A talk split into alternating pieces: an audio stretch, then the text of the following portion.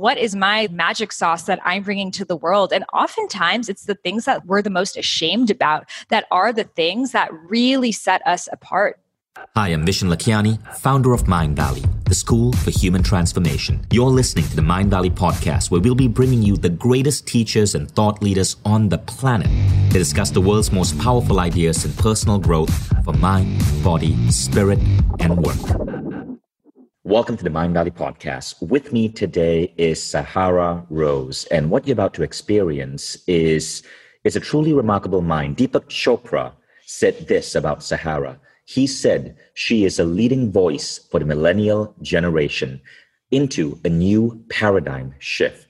So Sahara Rose runs the Highest Self podcast. It's the number one spirituality podcast on iTunes with over 16 million downloads. She's the founder of Rose Gold Goddesses, a sacred sisterhood collective about embodying the goddess within with over 2,000 worldwide members. She's been a keynote speaker at Google and Facebook as well as being featured as a nutritional speaker for Michelle Obama's Let's Move campaign at Harvard Medical School and in Vogue, Forbes, NBC, and more. And today we're going to be discussing the concept of Dharma with Sahara Rose. So, Sahara, welcome to the Mindvalley podcast. Uh, thank you so much for having me here, Vishen. You are such an inspiration and expander for so many people, including myself, on embodying our Dharma. So I'm really excited to have this conversation with you today. So before we begin, Sahara, a quick note to all of you who might be new to the Mindvalley podcast. So we record our podcast in a slightly unusual way. These recordings are done live. With us right now, we have between three to 400 Mindvalley All Access students on the set with us. And by set, what I mean is Zoom. And they interact with Sahara, they pop questions, and they help. They help create a buzz and excitement sort of a, a real world vibe for this podcast. So I'm going to be putting Sahara on stage so she can answer the questions on Dharma. She can take you on this journey in understanding Dharma and Ayurveda. But at the same time, I'm also going to spend some time answering questions from our live audience. And often, this is where some of the most meaningful questions come from. So stay tuned. And if you ever want to attend our podcast live, consider becoming a Mindvalley All Access member, which means that everything Mindvalley is unlocked for you, including the Mindvalley app and our new digital campus, Connections by Mindvalley. You get invited to live talks such as this conversation with Sahara, and you completely transform your life. I believe Mindvalley All Access is the single most valuable product you can invest your money on on planet Earth today. And people who take part in this understand why, because of the radical transformation that it creates. Now, you can learn more by going to mindvalley.com forward slash now, N O W. Mindvalley.com forward slash now. And now let's get started with Sahara Rose. Sahara, welcome. So, you know, first tell us a little bit about yourself. How did you get started down this path? Yeah, so I think that every healer first needed the healing themselves. And that definitely is what happened for me. When I was around 21 years old, my body began shutting down. So it began with digestive issues that trickled into bone density issues. And essentially, my body went into perimenopause when I was 21 years old. So, doctors told me I would never be able to have children. My body was completely shutting down. I had all sorts of issues from insomnia to IBS, et cetera. And doctors just kept prescribing me more and more medications. And at one point, I was on everything from antidepressants to digestive pills and, and so much more progesterone hormone. And I knew intuitively that something was off with that, that there was a deeper underlying reason why my body was out of balance. So I decided to do some research and go as deep as I could into especially ancient healing sciences because they were so tried and true in their modalities. So I had obviously heard of Ayurveda growing up, but I never really took it seriously. I don't know what your relationship was. I was like, yeah, my grandma talks about it sometimes, but no, not not for me.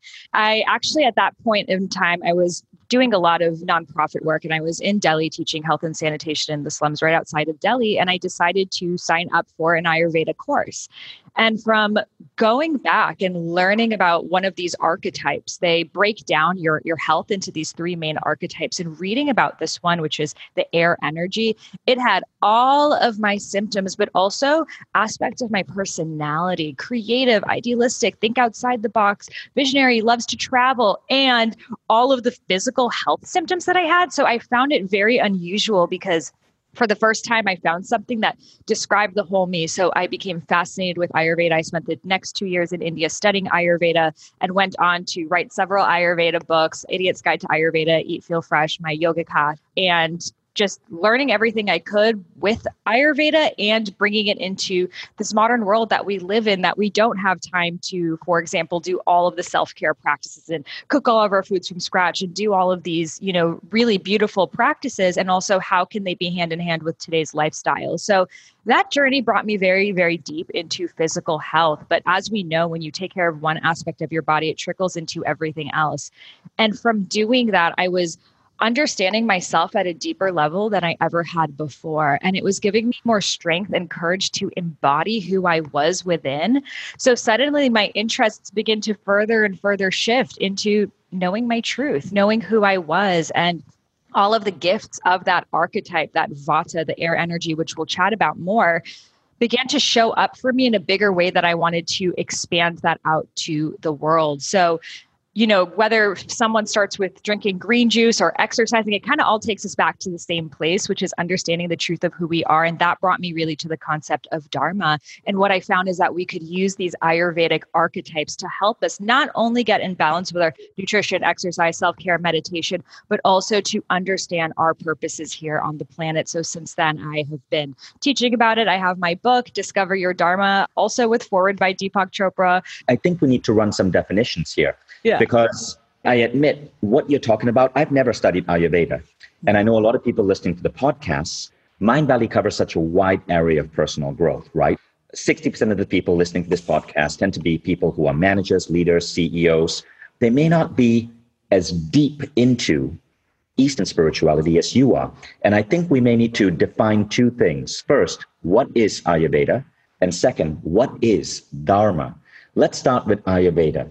Yeah, for sure. So Ayurveda is the world's oldest health system, and it's the sister science of yoga based on the mind body connection. So, most of the time when we think about yoga, we think about physical practices, exercising, and Ayurveda was really the science that was meant to always go hand in hand, balancing your body, your mind, all of the lifestyle practices that are related to, again, living your truth. The word yoga means to yoke, and the word Ayurveda means the science of life. So, they were always meant to go hand in hand in this yogic life lifestyle, a yogic lifestyle, what it really means is to live a life that's in discipline with understanding your soul. So then the word dharma has over 16 definitions in Sanskrit, but the most common one and the one that we'll be speaking to is your purpose. So dharma is the purpose that in Vedic spirituality we would say that each of us were born with, each of us chose, which feels like how, how would I choose this? But we all chose a purpose to come into this planet with, as we would say in Vedic spirituality, because we all needed to fulfill these specific aspects that the world needed to come into balance, whether it's to bring beauty to the world or to create deeper connections or to create solutions to people's specific problems or whatever it is. So when I say Dharma, just think purpose. When I say Ayurveda, just think a science of life. Got it. Got it. So, in this conversation, because of the limited time we have, we're going to focus specifically on Dharma. So, you don't have to worry too much about Ayurveda if you are new to it. Feel free to Google it if you want. But I know what happens, right? When we have a conversation like this, when you suddenly speak so passionately about Ayurveda, it starts like going around in people's heads, and then they can't shift their focus to Dharma, which is what we are really here to talk about. So, just so we can close that open loop in people's heads, explain a little bit more about Ayurveda, no more than five minutes, and then let's shut that loop. We can maybe have a future conversation of it, and then let's shift to what we are meant to be speaking about Dharma. Yeah, well, I really see them as interconnected. And, you know, one brought me to the next. So, with Ayurveda, there are three main archetypes. Consider them based on the elements. So, air, fire, and earth. So, someone that has an air archetype, you know, just like we would say, oh, that person is super airy, we could have an idea, you know, maybe they are coming up with a lot of ideas. They're creative. They're maybe bouncing off between a lot of different things. We could also say they're spacey, right? So we have these ideas of what an airy person is like. So, what that would be physically is symptoms of air, but what that would be like in relation to your purpose is you're someone who's constantly, in a way, coming up with new ideas. You're that ideas person. Ayurveda classifies souls within certain patterns, right? Yes. And exactly. then each of these patterns have a particular dharma, which is a purpose, which is the act of living your life in alignment with your spiritual purpose. Would that be correct? Exactly. And we're all a combination of all three, but in varying amounts. So as I speak about them, you'll find, okay, sometimes I feel like a really creative person, but not all the time. So we all have aspects of all three, just like we have aspects of all archetypes, all astrological signs. But some of us were born really potently with one type of archetype, whereas for others, it may feel a little bit more equal and balanced between all three. I see. And I've also heard people speak about Ayurvedic medicine. I've seen Ayurvedic oils. Explain what Ayurveda means in that context. Yeah. So, underneath Ayurveda, underneath the science of life, there are so many different forms of self care practices you can do. So, Ayurvedic nutrition is one entirely its own modality.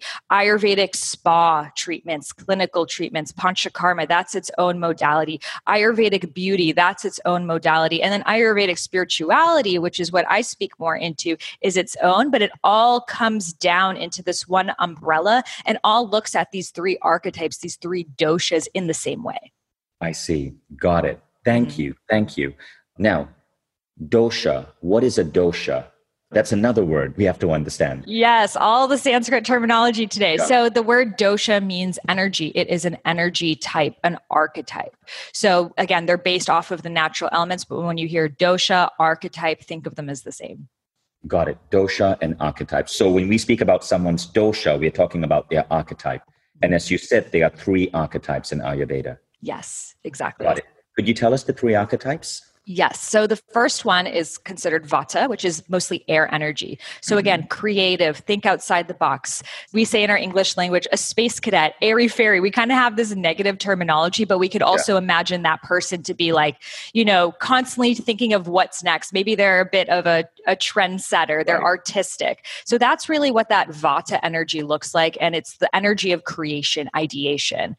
Then we have the pitta energy, which is fire. So that is someone who, just like the fire, a fiery person. They are sharp. They are goal oriented. They go for exactly what they want. You have a lot of pitta, for example, you know, like let's say if they're going for a walk, they want to know where am I walking to and when are we going to come back? What's the time frame? So there's someone that has a very organized mind. They are really disciplined people. And for them, having systems and tools that can be repeated and grown is very important to them. So a lot of managers, I'm sure a lot of people on this call right now have a lot of that fire element and that is something that you were born to share. You were meant to create systems and bring solutions to this world in this more formulaic way and also bring it to balance with your vata, your air energy too. So sometimes letting yourself dream big, even though you don't have the step by step solution on how to bring it forth, but using that natural fire that you were born with to bring it into action. So I like to think of pitta, fire, the energy of execution. Mm-hmm. And then kapha, yes, the last one is the earth energy. So we think of, you know, an earth mama, someone who's very grounded. So they're someone who really cares about connection. They can really drop in one on one with people, feel them. So, for example, Lisa Nichols has a lot of this energy. Oprah has a lot of this. Eckhart Tolle.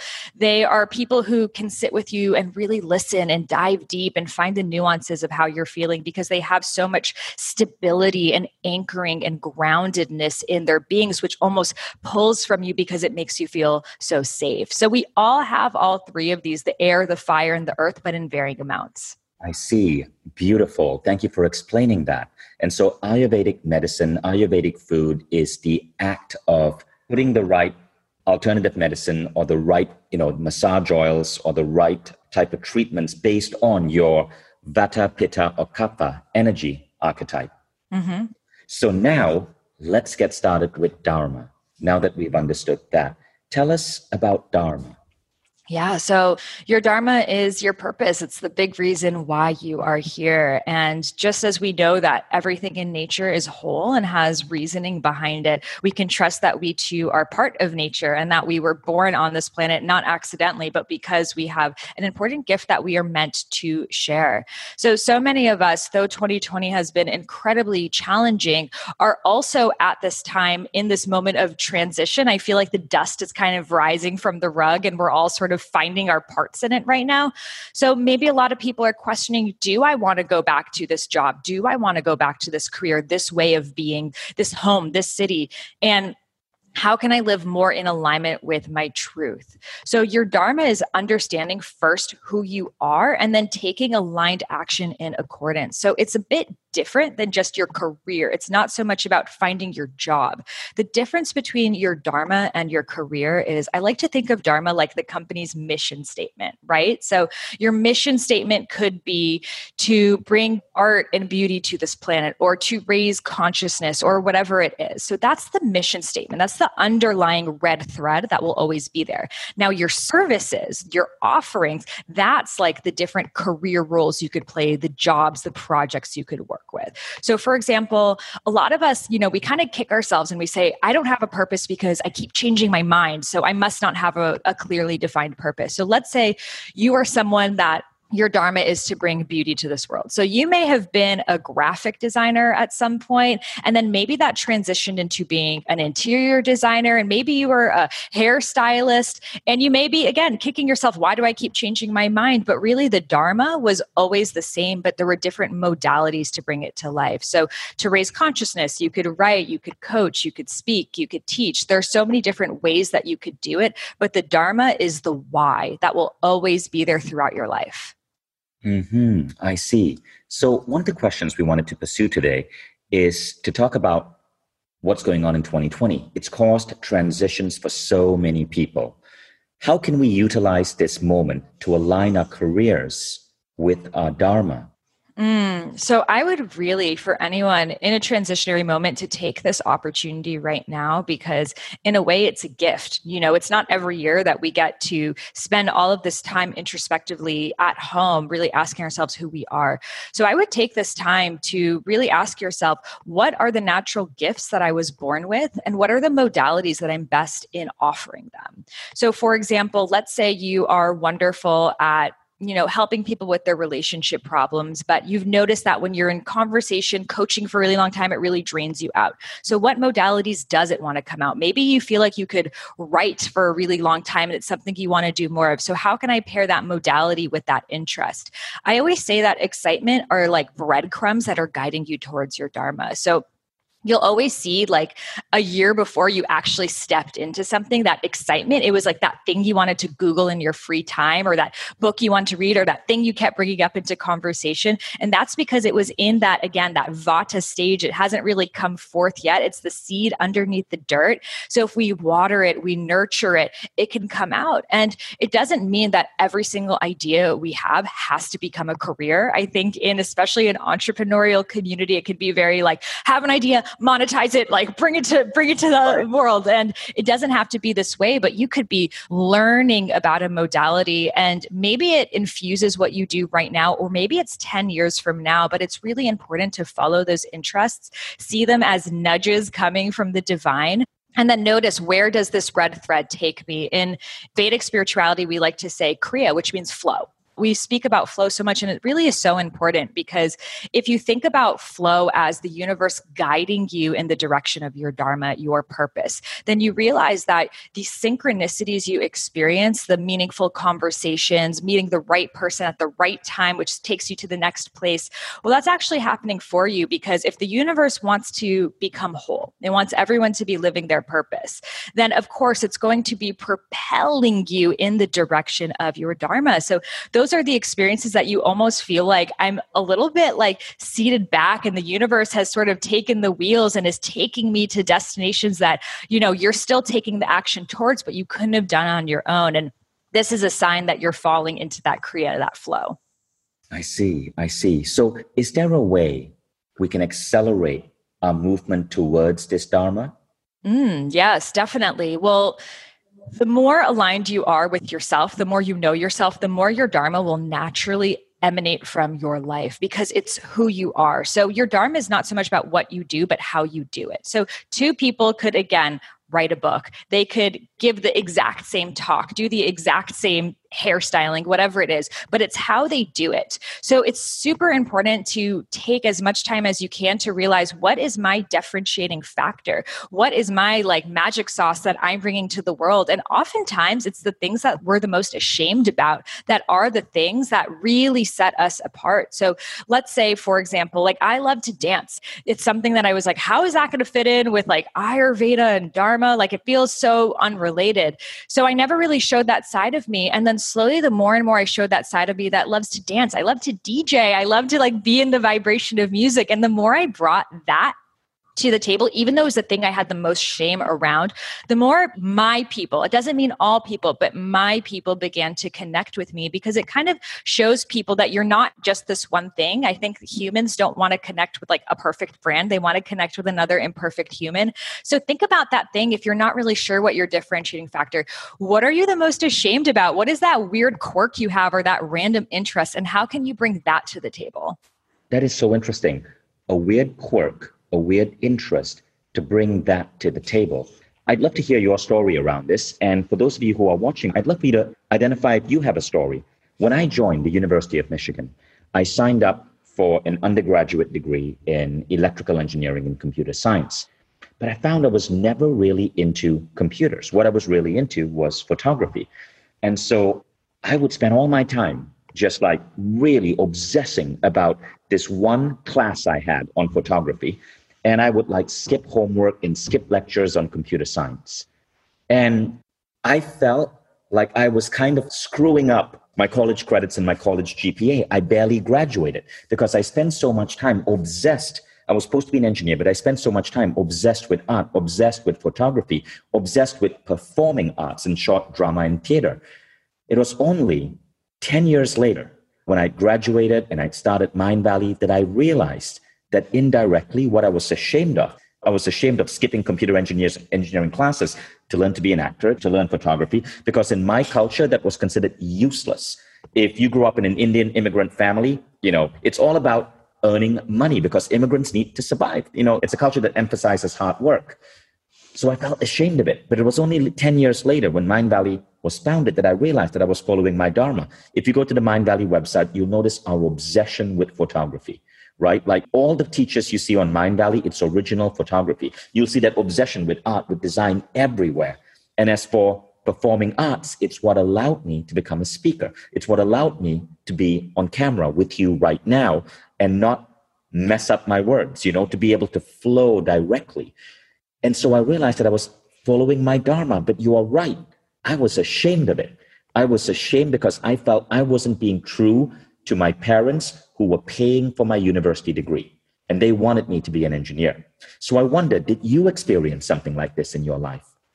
Oh, goddess, story of my life. Yes.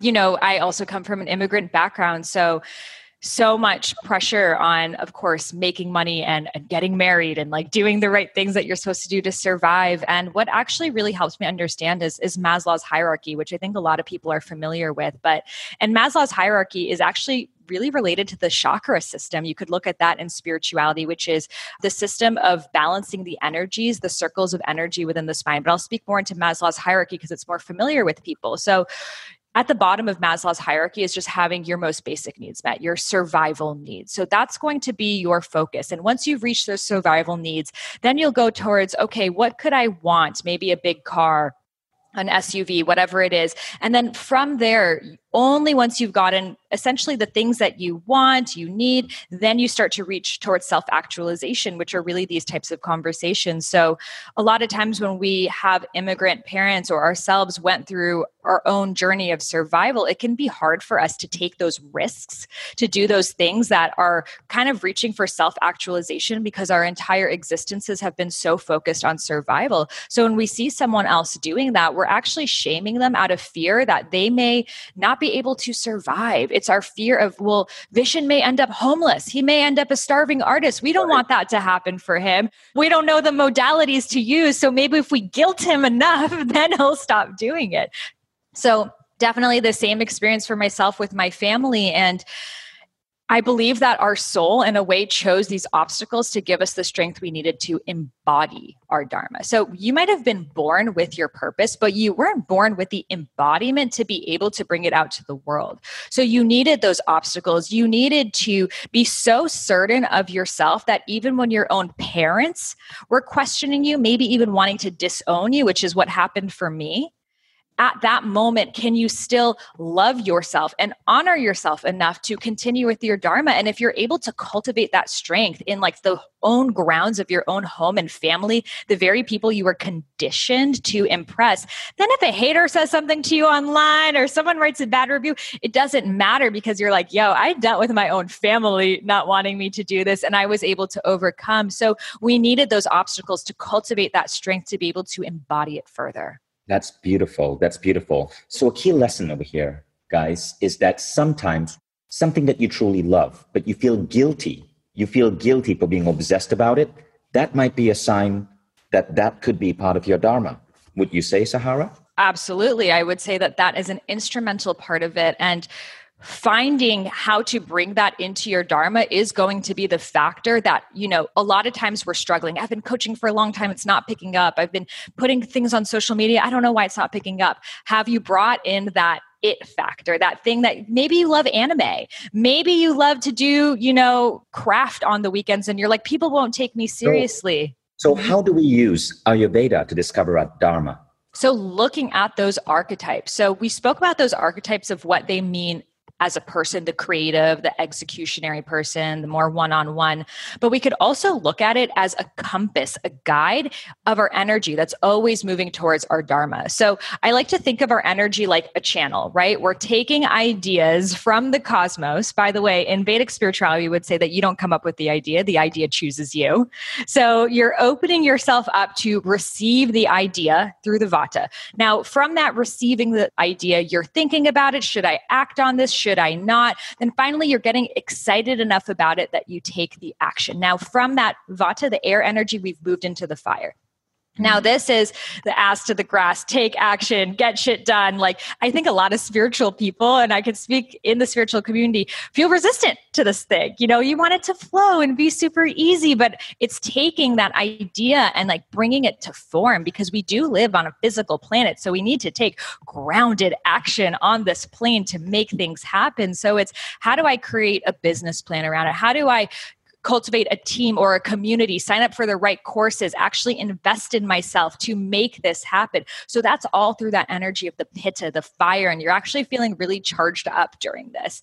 And then from that state, a lot of us remain there for too long. So a lot of people who are like hardcore entrepreneurs in the managerial fields can really remain in the pitta. And what happens with the fire is it burns out you know that's when you just get exhausted you feel like a hamster going through wheels again and again and you're not able to see clearly. You're coming up with the same exact solutions but you're needing to see things from a broader perspective. So most people would say well then i need to come up with more ideas. I need to move back into the vata stage. And that's not actually how we go. We go down further into the kapha into the earth. And that's mm-hmm. the rest. That's the reevaluation. That's the grounding. And we can observe that oftentimes we have our best ideas when we are taking a walk or or we're in the shower, we're doing the dishes, or we're doing something unrelated because we finally gave ourselves a chance to not be actively dictating what our minds are processing and allow ourselves to be open to receive what was waiting for us to come through. So from that pitta, that executionary stage, move into the kapha, the rest, the nurture, which can be really challenging for a lot of people. Go to nature, take a walk, unplug. I know you guys have so many incredible conferences and experiences for people to do that. And then naturally, without even trying, the vata happens, the idea happens, and you enter the cycle again. So it's not so much about, oh, I just want to come up with a business and it's done. Even within a business, you're going to go through this process. Through everything, life is moving through this process. The seasons are moving through this process. So I like to think of it like a compass. What stage am I on? Am I in the idea stage, the execution stage? Maybe you've even been resting for too long. And how can I move into that next dosha? Oh, beautiful. I love how you explained it in a way where you need each of these three doshas. That's what they're called, right? Doshas. Yes. Do me a favor. How do I define dosha? If somebody asks me what that means, what's the standard definition for it? Energy. A dosha is an energy. And then the dharma is like your life purpose or what you're here to do, what you're meant to do. Exactly, yes. Okay. That's so, so, so intriguing. know a lot of that comes from Indian culture. I am Indian by ethnicity. I'm like 100% Indian. And I guess one of the things that happens is sometimes we overlook our own culture. Mm-hmm. And that could be why I'm so not aware of Ayurveda or Dharma or dosha. This is new to me. I understand some of the Western definitions of it, but when you bring in the Indian definition, surprisingly, as someone of Indian origin, I don't know it it's so interesting. I got to pick up a book and I got to go deeper in this. Well, so, I think your soul knew it and it called in this experience to remember. so I want to ask you a question. So this question is from one of the attendees. She asked that we do not share her name. So we want to respect her anonymity. And this is what she said. She said, Dear Sahara and Vishen, I'm in my 40s and I still don't know what my life's purpose is. I would appreciate any advice to help me find my path. Mm, yeah, beautifully said. So I would write on a piece of paper what are all of the interests that you have even if they feel random unrelated etc so for example a lot of women particularly feel i must not have a dharma because i've only had kids as if kids is not literally raising the next generation of humans on this planet. So a lot of people do even find their dharma in motherhood in itself. So include that on the list. Write down all of your interests. And then write down maybe different jobs you've had roles you've played etc and see if you can kind of link any together you know maybe that role that you played in human resources that was related to your interest in human connection. Okay how can i cultivate more of that? Okay i can see here I was a counselor. I was this, I was that. So we can see all of these different, maybe random jobs were all tied together with that same interest and are all under also that same dosha, that earth element, the kapha element.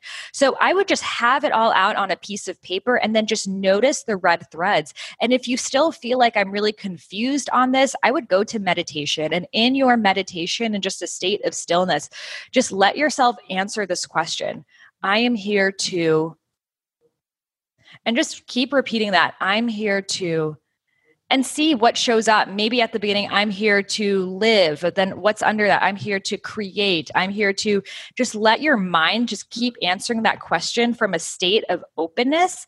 And I promise if you keep doing that for about 21 days, you'll find a lot of answers. Wow. That's a beautiful technique. And I know our community loves it when you give them a tool or a technique. Let's go a little bit deeper how would we run this technique?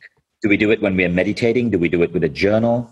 Mm-hmm. So there are even more questions that you could ask yourself. I could write them down for you. They're in my book, and you could even email them to everyone, the full process and the instructions. But essentially, you'll come to a space of meditation, breathing, whatever meditative practices you like to do. And from the space of openness, just bring this I'm here to. And another sentence you could add on is I love to. Mm. I'm called to, I yearn to. Whatever's coming to mind with these completions, you'll be surprised because oftentimes we really like to dictate with our egoic mind of like, well, this is what makes money. This is what makes sense. So you should be doing this thing. But meditation really gives us a beautiful time to be in a more centered place where the egoic mind is less active. And underneath that, I love to care. I love to come up with ideas. Whatever that is, keep following that. I love to come up with ideas because, you know, and keep letting yourself answer the questions. Amazing. And you mentioned these are in your book. Now, I know you have four books out. So yes. I just want to give you the names of Sahara's books yeah, for those of you who want to check it out. There's Discover Your Dharma. There's a Yogic Path Reflective Journal. There's Ayurveda. And there's Eat, Feel, Fresh. Mm-hmm. So, which book would we find this one in? This would be in Discover Your Dharma. I love that cover. That's beautiful. And it's Thank a foreword you. by Deepak Chopra. That's yes. incredible. That says a lot about you. Oh, so you can discover that in Sahara's book, Discover Your Dharma. It's available on Amazon and it says it's out in 2021. Is it out already yeah. or do we have to wait a year? It's going to be out in about two and a half months. So it's available on pre order. And when you pre order it, I send you meditations and all sorts of things, workshops, Amazing. experiences, 10 day audio course. So in the 10 day audio course, I actually guide you step by step through a process to discover your Dharma. Amazing. And what is the website where people can pre order the book and get your meditations? Yeah, it's just on my own website on iamsahararose.com. You'll find it right there. I am sahararose.com. So, audience, make a note of that. I am sahararose.com. And that meditation, that series of questions you mentioned, is that one of the meditations that is available? Yes, I have a meditation. I have a 10 day audio course on how to discover your Dharma, where every single day I give you prompts. And then I also have a series of meditations written in the book. Thank you, Sahara. That's very generous of you. Yeah. So, I love that exercise you gave. Here's the next question what can you do if your family is not supportive of your path? Mm, yeah. So, you know, again, this was definitely my experience and for so many people. And I think the first thing is to remind ourselves why. Oftentimes, people you know, they might genuinely be afraid, or they may have never explored their Dharma for themselves, so they might not think it's possible, right? So we all have that like random uncle who tried to become a rock star and it didn't work out. And he's like, don't follow your dreams. It's never going to work out, you know? So that's why it's important, especially when you're on this journey at the beginning of discovering your Dharma, be careful who you're sharing and seeking advice from. Because some people who have felt very jaded by trying to find their Dharma and quitting, and by the way, the only way that you wouldn't find your Dharma is if you give up. If you continue, you 100% will find your Dharma. But oftentimes we ask people who ended up quitting because it didn't work out for them in that first iteration. So then our dharma in that very primal phase is still like a baby egg, right? You have to take care of it. So that's why it's important to really only ask for advice from people you feel really safe with. So, when family members are not supportive of your path, most of the time they, again, are reflecting their own fear that they have not been able to find their Dharma, or they're so afraid that you're going to go on this quest that they've never seen happen for anyone else before and it's going to be risky.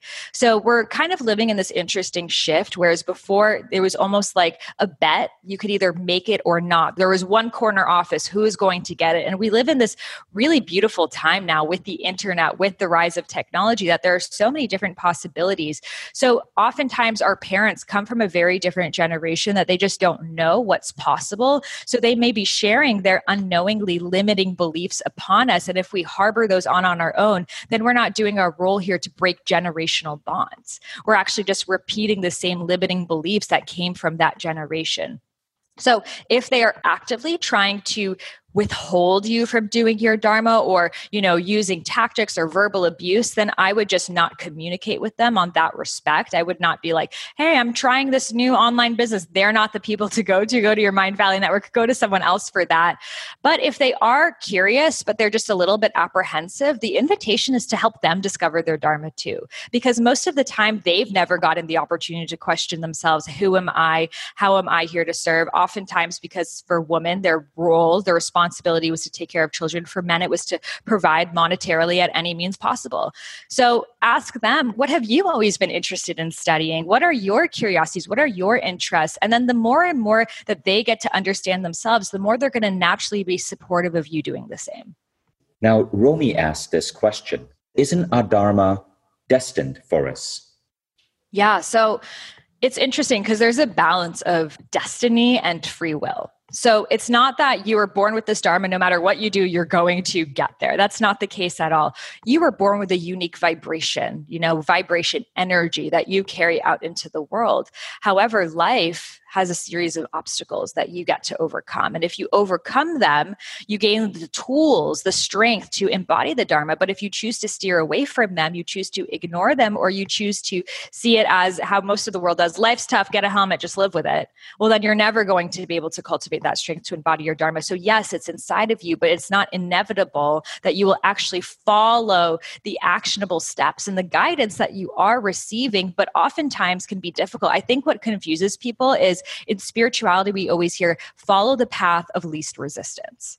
And sometimes in living your dharma it might feel like the thing you're the most resistant to at this moment on the greater scheme it's the path of least resistance because it's the path that's in alignment with your dharma but when you've taken a series of actions for many many years that have taken you off course you might feel very very resistant to meditation to understanding yourself to creating these changes in your life. So it doesn't mean that you know sometimes people use this take of path of least resistance to become docile to say well i'm here so i might as well just accept it and using these same tools and that's not really what it's about. I like to think of it as you're on a beach you're on the sand and your dharma is in the free open waters right? So you're going to have to get through the waves and sometimes you're going to have to dodge under them. Sometimes they might bring you completely back to the beach and you're starting at ground one again. I know that happened with you. And you, you go through the waves. And each time you go through them, you become more skillful. You learn how to maneuver through them. And then they're less scary. And then you're out there in these open waters. And then it becomes so easy for you to go back to the beach and help other people find their way through. So I believe that underneath it all, all of our dharmas is here to help other people find their dharmas too. And just by embodying that, you also show people that it's possible. And can someone have multiple dharmas? Absolutely. So we can have multiple expressions of what our Dharma is. That mission statement is the same, but the expression of it can vary. So different archetypes may show up for you at different times of your life. So, for example, let's say you are a mother or a parent. That nurturing, that kapha, that earth energy is going to show up for you because you're literally taking care of another human. So that's probably going to show up in other areas of your life too. Maybe you're thinking about ways to take care of all children in the world. I know you guys started a whole parenting aspect of Mindvalley. So that's showing up for you because it's a role that you're playing in this time. But then maybe your kids go off to college and this entirely new iteration of who you are shows up. So different aspects of your life, different chapters of your life will bring about different expressions of your Dharma, but that underlying truth and that vibration lives throughout it. Beautiful. Now, how can someone find out if we are living in alignment with our Dharma or out of alignment. Yes.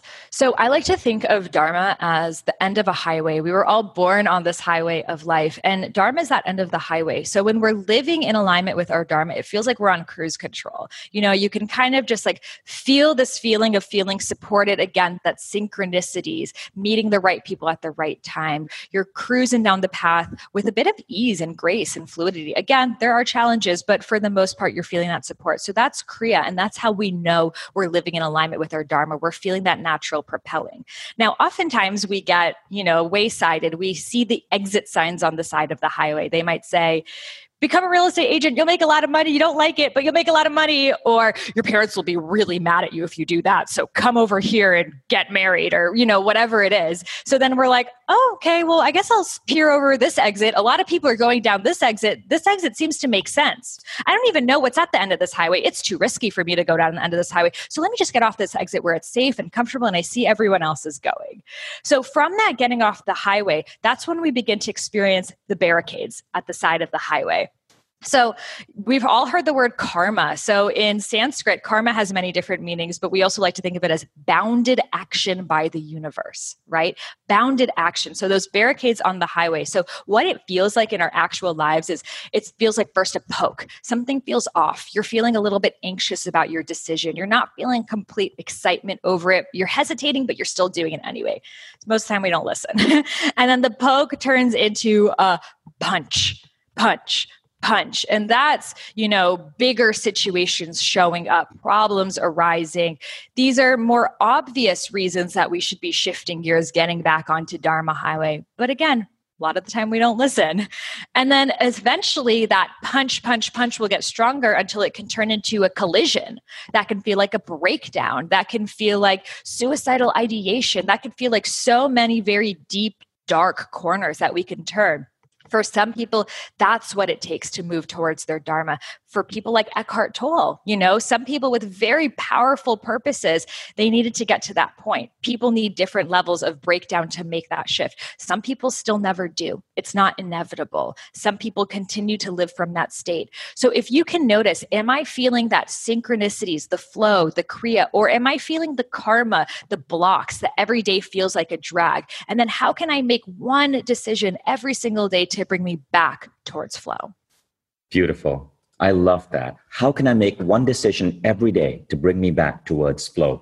Now, we've spoken a lot about Dharma in terms of occupation or career or creating, but I wonder can Dharma be related to our health? Like, mm. could health issues that we are going through be part of Dharma? Absolutely. They may have been the obstacles that you needed to experience to be able to share them. So, for myself, of undergoing those health issues brought me to the journey of Ayurveda, brought me to Dharma, and all of these tools that I'm today teaching had I not done that, I don't know where I would be today. So, oftentimes, our health, our physical bodies are actually giving us the exact symptoms of what is out of balance in our greater life. So, this could take us into a very deep Ayurveda conversation, which is really what this science is all about. But for a quick tip of little symptoms you could look out for and how it's related to your Dharma, if you're feeling really scattered, really kind of confused, your mind feels like it's racing all the time, like you just got too many tabs open, that's a sign that that air, that vata energy is out of balance. So bring it into the pitta, bring it into the action. If you're feeling really overheated, heartburn, rashes, just a bit of agitation, like things are just kind of pissing you off, that's a sign you have too much fire, too much pitta. So bring it into the kapha, the earth. If you're feeling really heavy, sluggish, tired, you wake up in the morning and no matter how much coffee you drink, you're still so tired, you're gaining a lot of weight, that's a sign that that kapha, the earth energy is out of balance. So bring it into into the vata. So it's beautiful because now we can look rather than trying to sugarcoat what's happening in our bodies or put a band aid solution on it. What is my body telling me and how is it shifting me towards further alignment? Hmm. I love it. Now, is there a way? I'm curious about this. And the reason I ask is because recently I was speaking to a healer, and the healer was pointing out that a health ailment I had came from past lives. Mm-hmm. I'm curious to know what are your thoughts on this? Can past lives influence our health in this life? Does Ayurveda or Dharma philosophy speak about that? Yeah. So again, this could get turned into a very deep conversation. So in Vedic spirituality, they do believe in past lives. You don't have to believe in past lives to benefit from Ayurvedic wisdom. So I'll just share if you are someone who's interested in this. So in the Vedas, they would say that your soul went through many, many lifetimes, and each lifetime gave you different lessons that your soul needed to experience to further develop on its path. So let's say in a lifetime you were a wounded soldier, right? Maybe you you were like stabbed in the stomach or something very gruesome happened. So, in that next lifetime or one of the lifetimes preceding that, you may feel like, I don't know what it is, but like, I just feel this real deep wound, this aching wound in my stomach. I've had it my whole life, but I don't know what it could be. You know, this is something that could be related to your past life or a fear. A lot of times, our paranoias can be related to deaths in a previous lifetime. So, many people are afraid of the ocean. Perhaps they drowned. Perhaps you're fear afraid of heights heights, there was some falling that happened. So the awareness of it is actually the only healing that we need towards it because it shows us that this did not happen in this lifetime. There's nothing for me to be afraid of. This is just some far elusive memory that I may have, and to know that in this lifetime I am safe. I see. I see. Is there a practice to heal ourselves of anything we're experiencing now by healing whatever energy is coming from that past life? Mm, yeah. So I like to do cord cutting meditation. So we are attached to all of our lifetimes, all of our connections, even everyone we communicate with on the internet through cords. So I like to, let's say you're seating for meditation, you're about to do something, to literally just imagine you have these scissors in your hands that are just cutting yourself from any energetic cord that still may be connecting you, even doing it on your body. This is actually really good for breakups as well, because you might be still very connected to that person physically and you might would feel like something energetically within me when I'm cutting this area, I'm feeling it. So practicing a cord cutting meditation, even just repeating out loud, my energy is sovereign. I am clearing and erasing all previous lifetimes that do not serve me. I claim my sovereignty. I claim that I am in my full power and my full expression.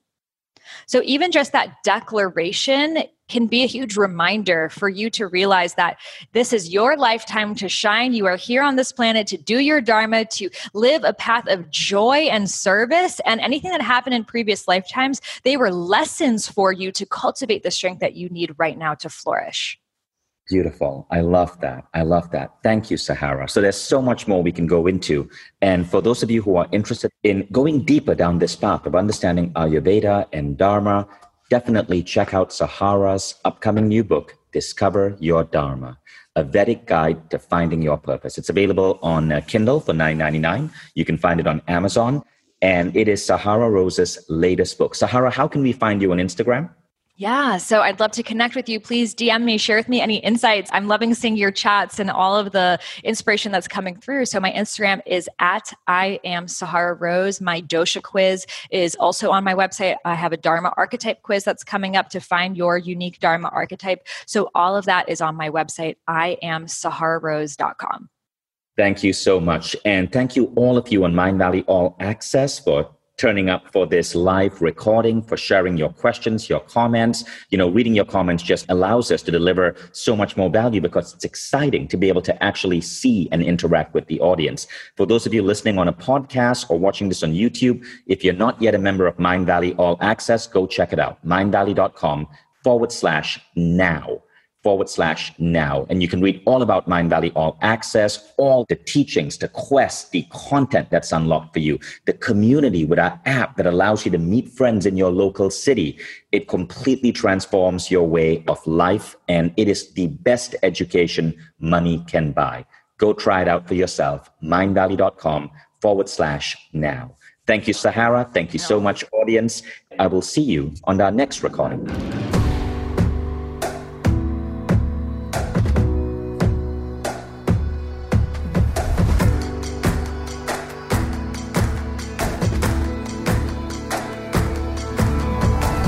Lakhiani, and this is the Mindvalley Podcast.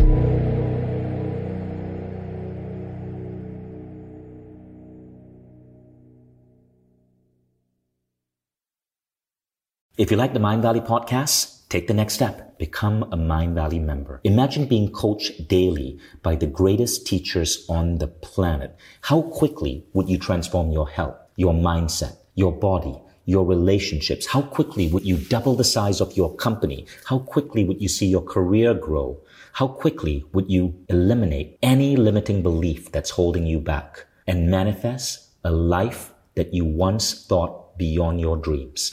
When you become a member, you don't just get access to the greatest education in the world. You become part of a community of 150,000 of the most incredible people dedicated to personal growth. Go to mindvalley.com forward slash now to get started.